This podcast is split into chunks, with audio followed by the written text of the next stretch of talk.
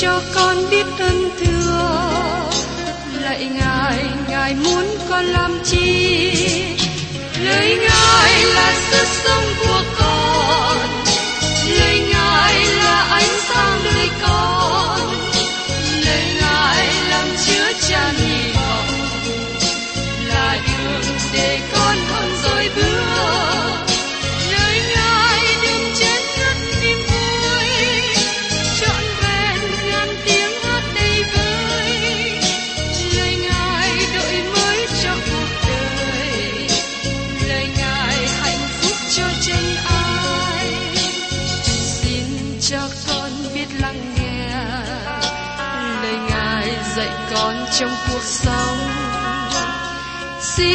cho con biết lắng nghe.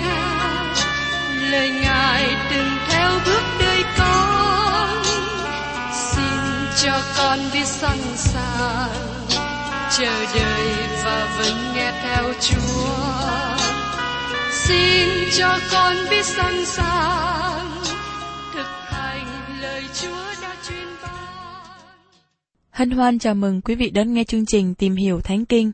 Đây là một chương trình học kinh thánh liên tục và hệ thống trong thời gian 5 năm. Chúng ta sẽ lần lượt khảo sát từ sáng thế ký cho đến khải huyền. Mục sư tiến sĩ McGee là người được Chúa dùng để sáng lập và thực hiện chương trình này. Ông tin rằng lời của Đức Chúa Trời có khả năng đáp ứng mọi nhu cầu cho tất cả mọi người trên thế giới, không phân biệt chủng tộc, văn hóa, trình độ tuổi tác hay phái tính.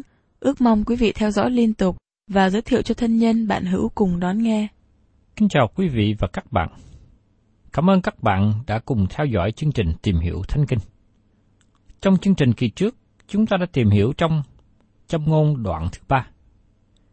Nói đến việc làm theo những lời khuyên dạy khôn ngoan. Và hôm nay, trong chương trình Tìm hiểu Thánh Kinh, chúng ta tiếp đến trong ngôn đoạn thứ tư. Để khuyên những người trẻ làm theo lời khuyên dạy của cha mẹ.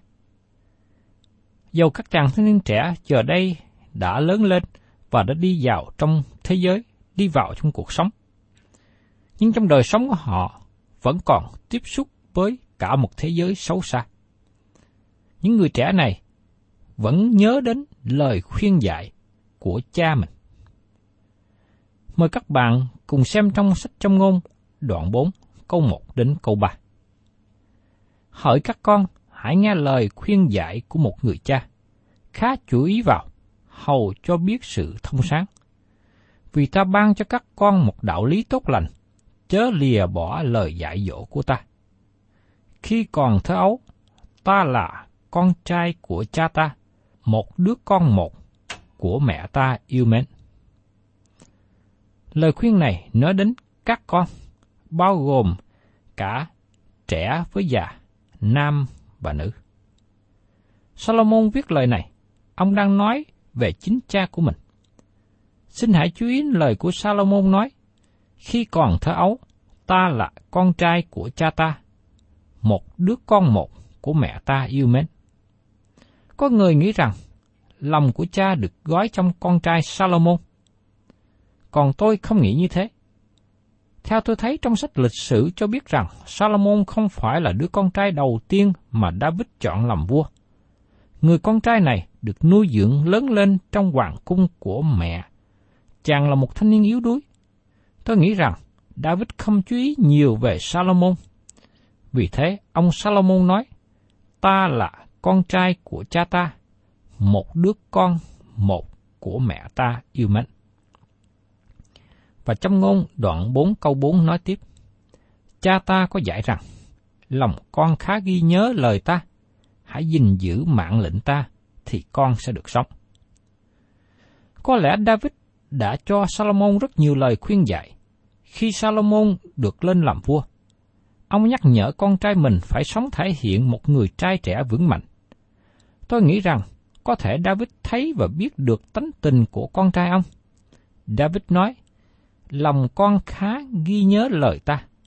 Hãy gìn giữ mạng lệnh ta, thì con sẽ được sống. David đã học biết qua chính kinh nghiệm của ông. Điều tốt nhất là vâng theo lời Chúa. Rất có thể David không phải là người được dạy dỗ nhiều như Salomon. Tôi nghĩ rằng David không phải là người cha thành công, nhưng đó cũng là sự thật với nhiều người cha hiện nay. Đời sống của David có một số điều tốt nào đó cho Salomon bắt chước. Nhưng có lẽ các bạn nói, hãy nhìn xem kìa, điều David đã làm. Vâng, David đã phạm tội lớn trước khi Salomon được sanh ra, và David có sự thay đổi đời sống từ lúc đó. Giờ đây Salomon ban lời khuyên đến người trẻ. Ông thật sự đưa họ đến điều cần thiết. Trong châm ngôn đoạn 4, câu 5 và câu 6. Khá cầu lấy sự khôn ngoan, khá cầu lấy sự thông sáng, chớ quên, chớ say bỏ các lời của miệng ta. Đừng lìa bỏ sự khôn ngoan, ắt người sẽ gìn giữ con. Hãy yêu mến người, thì người sẽ phù hộ con. Sự khôn ngoan được mô tả như là một phụ nữ, người giữ trường học. Xin nhớ rằng, cũng có những người nữ khác, đó là kỵ nữ đang chú ý đến các chàng trai trẻ này. Sự khôn ngoan khuyên mời các chàng trai trẻ đến trường để được trở nên khôn ngoan. Xin hãy chú ý rằng lời của Salomon nói sự khôn ngoan sẽ gìn giữ người trẻ. Có sự khác biệt lớn lao trong các nhà giáo dục hiện đại được chỉ ra trong câu này. Họ có yêu mến sự khôn ngoan không? Nói một cách khác, họ có yêu mến lời Đức Chúa Trời không? Ông Pascal nói rằng, sự hiểu biết của con người phải được biết rồi mới yêu mến. Nhưng sự hiểu biết thánh cần phải yêu mến trước khi được hiểu biết. Vì thế, nếu các bạn muốn hiểu lời Đức Chúa Trời, trước nhất các bạn phải có sự yêu mến và có tâm trí muốn được dạy dỗ. Sau đó, Thánh Linh Đức Chúa Trời mới chỉ lẽ thật lớn cho các bạn. Đó là điều quan trọng, cần thiết. Salomon nói, hãy yêu mến người, thì người sẽ phù hộ con. Và trong sách trong ngôn, đoạn 4 câu 7 nói tiếp, Sự khôn ngoan là điều cần thiết. Vậy khá cầu lấy sự khôn ngoan, hãy dùng hết của con đã được mà mua sự thông sáng. Xin chú ý đến cách mà Salomon nói về sự khôn ngoan. Nó không chỉ là sự hiểu biết, nó không chỉ đơn giản là một tâm trí giống như máy vi tính. Nó là sự khôn ngoan với sự thông minh, sử dụng kiến thức một cách đúng đắn và có tình yêu thương. Đó là điều mà linh hồn con người cần hôm nay. Lý do mà vấn đề giáo dục hiện nay không thỏa lòng bởi vì cách nó tiêu tán. Nhưng điều có ý nghĩa quan trọng tại đây là chúng ta khai nhận được sự khôn ngoan. Và trong sách châm ngôn, đoạn 4, câu 8 đến câu 9. Hãy tôn tặng sự khôn ngoan, vì sự khôn ngoan sẽ thăng con lên, làm cho con được vinh hiển khi con hoài niệm đến. Sự khôn ngoan sẽ đội trên đầu con một dây hoa mỹ, và ban cho con một mão triều thiên vinh quang. Điều lý thú tại đây là sự khôn ngoan được yêu mến, giống như người nữ được yêu mến. Khi chúng ta đến Tân ước, điều này thay đổi. Đấng Christ đem chúng ta đến sự khôn ngoan và chúng ta yêu mến Ngài. Vấn đề khó khăn thật sự của con người hiện nay là không yêu mến và không tìm kiếm Đức Chúa Trời.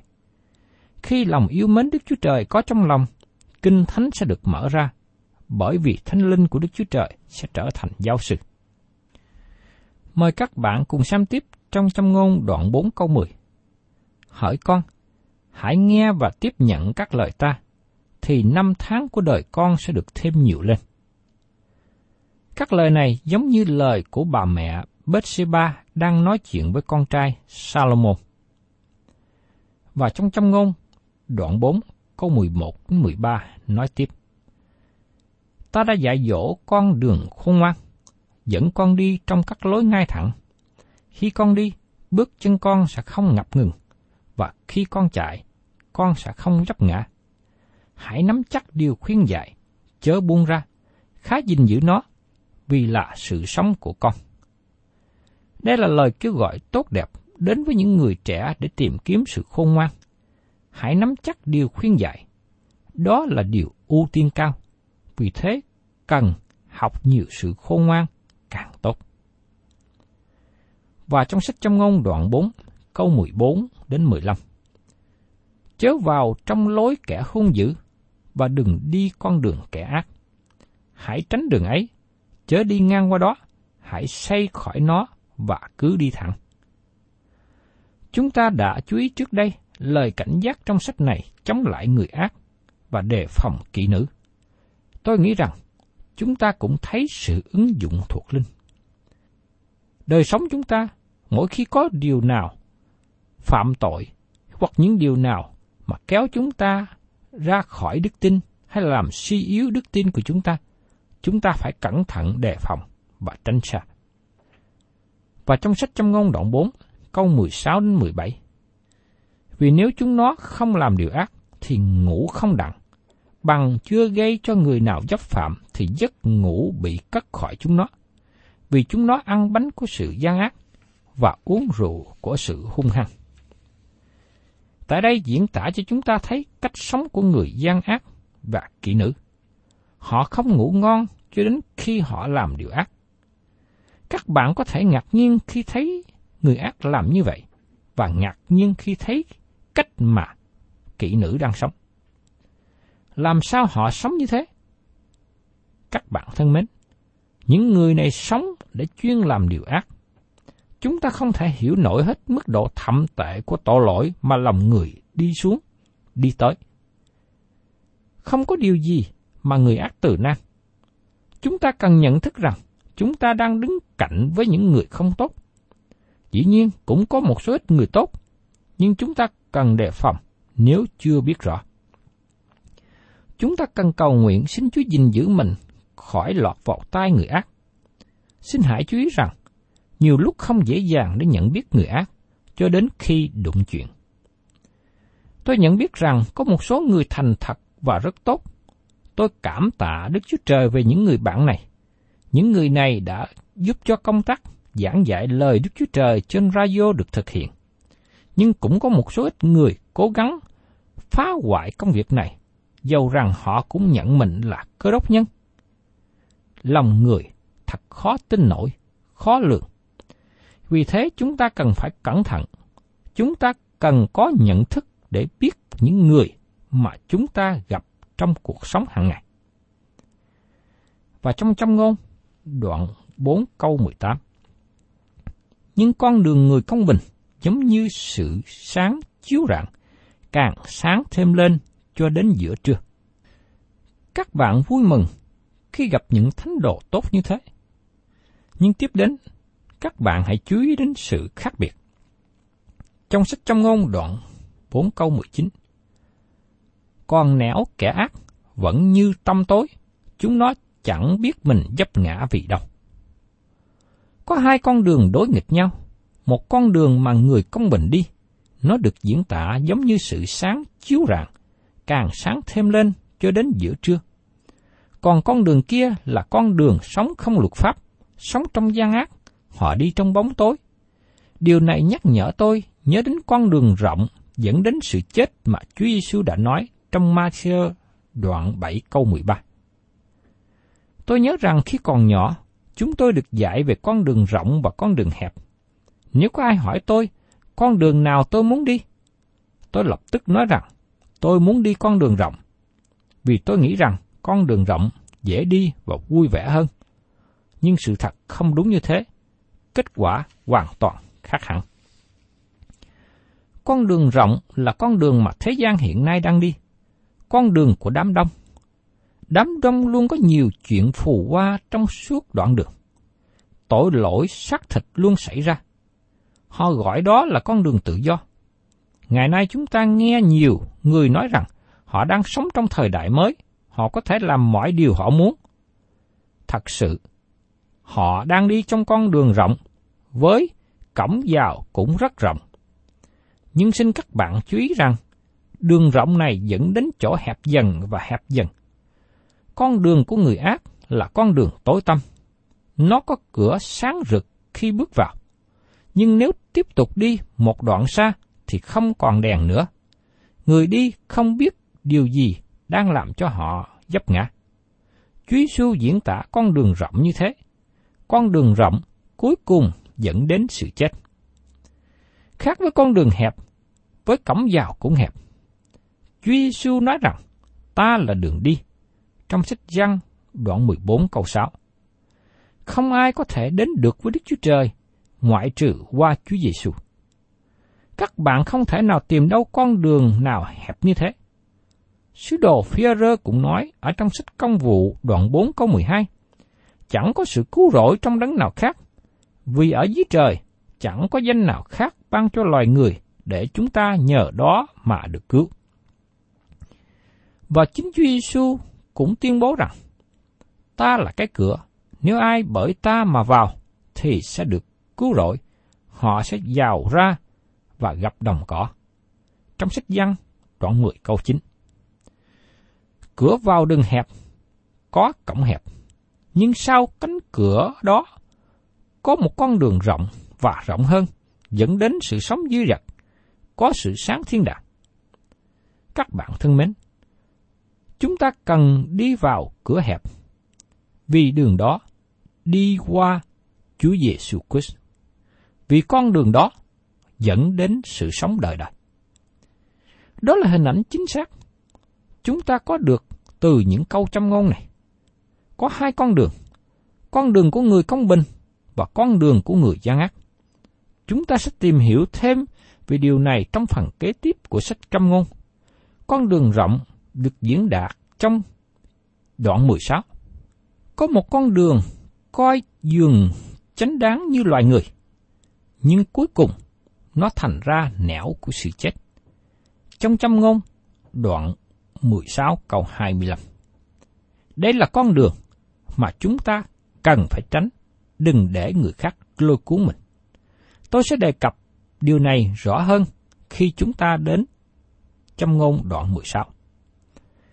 Bây giờ mời các bạn cùng xem tiếp trong trăm ngôn đoạn 4 câu 20 đến 22. Hỡi con, hãy chăm chỉ về các lời ta, khá nghiêng tai nghe những bài giảng thuyết ta. Các lời ấy chớ để xa khỏi mắt con, hãy giữ lấy nơi lòng con. Vì lời ấy là sự sống cho người nào tìm được nó và sự khỏe mạnh cho toàn thân thể của họ. Tác giả Thi Thiên nói về lời Chúa. Như trong Thi Thiên 119 câu 11, Tôi đã giấu lời Chúa trong lòng tôi để tôi không phạm tội cùng Chúa. Lời của Chúa là lời của sự sống. Nó được nói và viết ra bởi những người lớn lao mà Đức Chúa Trời dùng. Những ai cắt bỏ lời Chúa sẽ bị tổn hại, vì lời ấy là sự sống cho người nào tìm được nó. Lời của Chúa sẽ đem đến sự sống và sự sáng cho các bạn. Lời của Chúa đem đến cho các bạn một lời khuyên dạy, hướng dẫn và sự vui mừng. Tất cả những điều này đến từ lợi của Đức Chúa Trời. Giờ đây chúng ta đến một trong những câu quan trọng của châm ngôn. Đoạn 4, câu 23. Khá cẩn thận giữ tấm lòng của con hơn hết, vì các nguồn sự sống do nơi nó mà ra. Chúng ta cần giữ lời Chúa cách cẩn thận, chuyên tâm. Đó là điều quan trọng cần quan tâm đến. Vì các nguồn sự sống do nơi nó mà ra.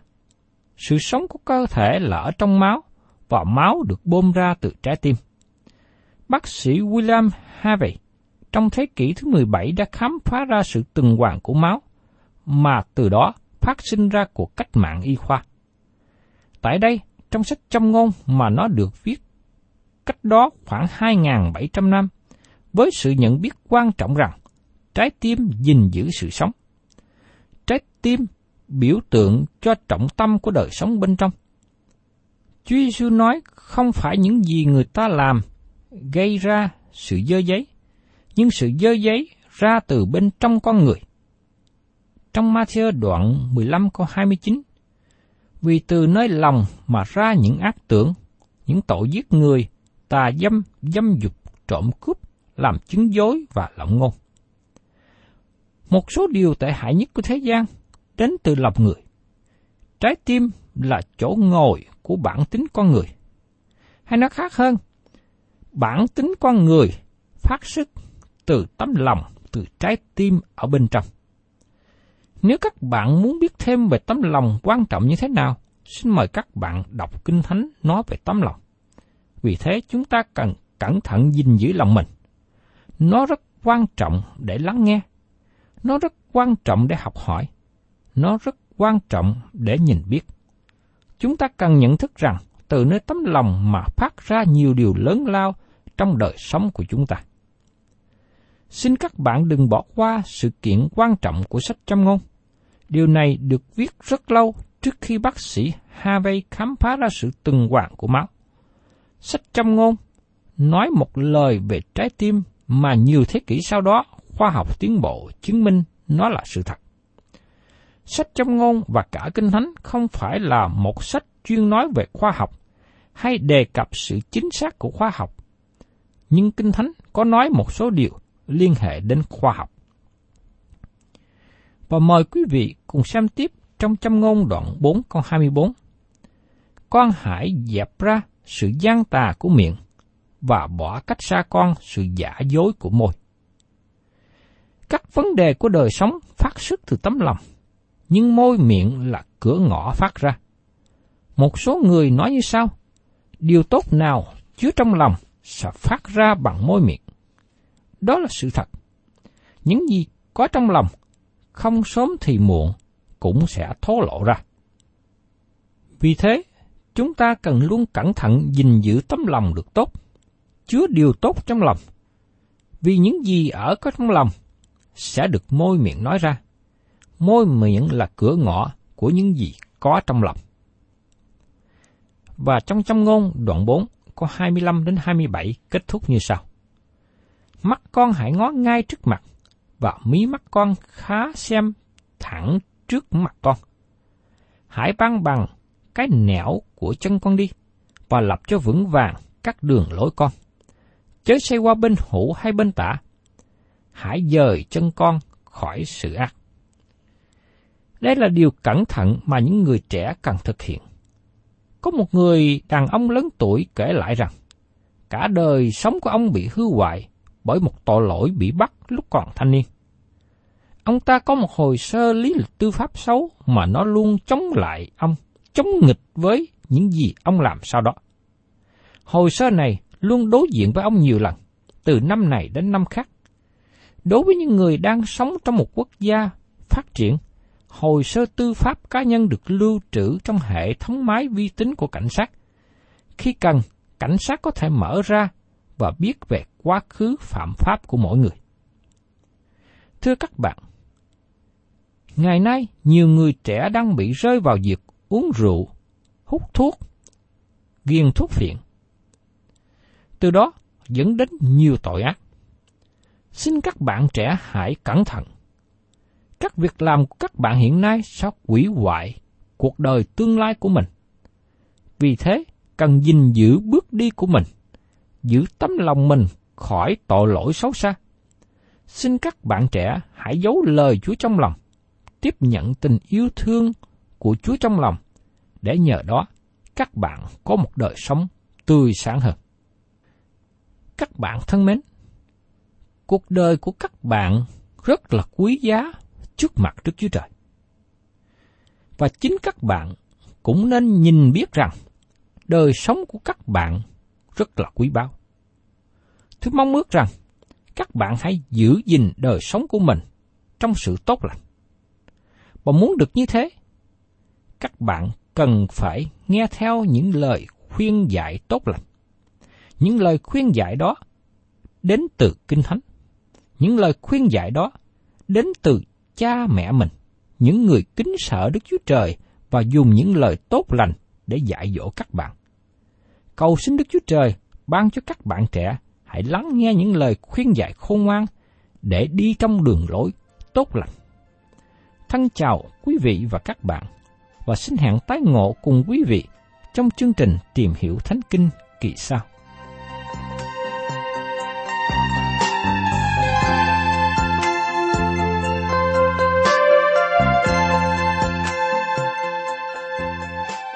Cảm ơn quý vị đã đón nghe chương trình Tìm hiểu Thánh Kinh.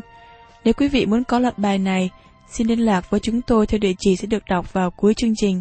Kính chào quý thính giả. Thank you.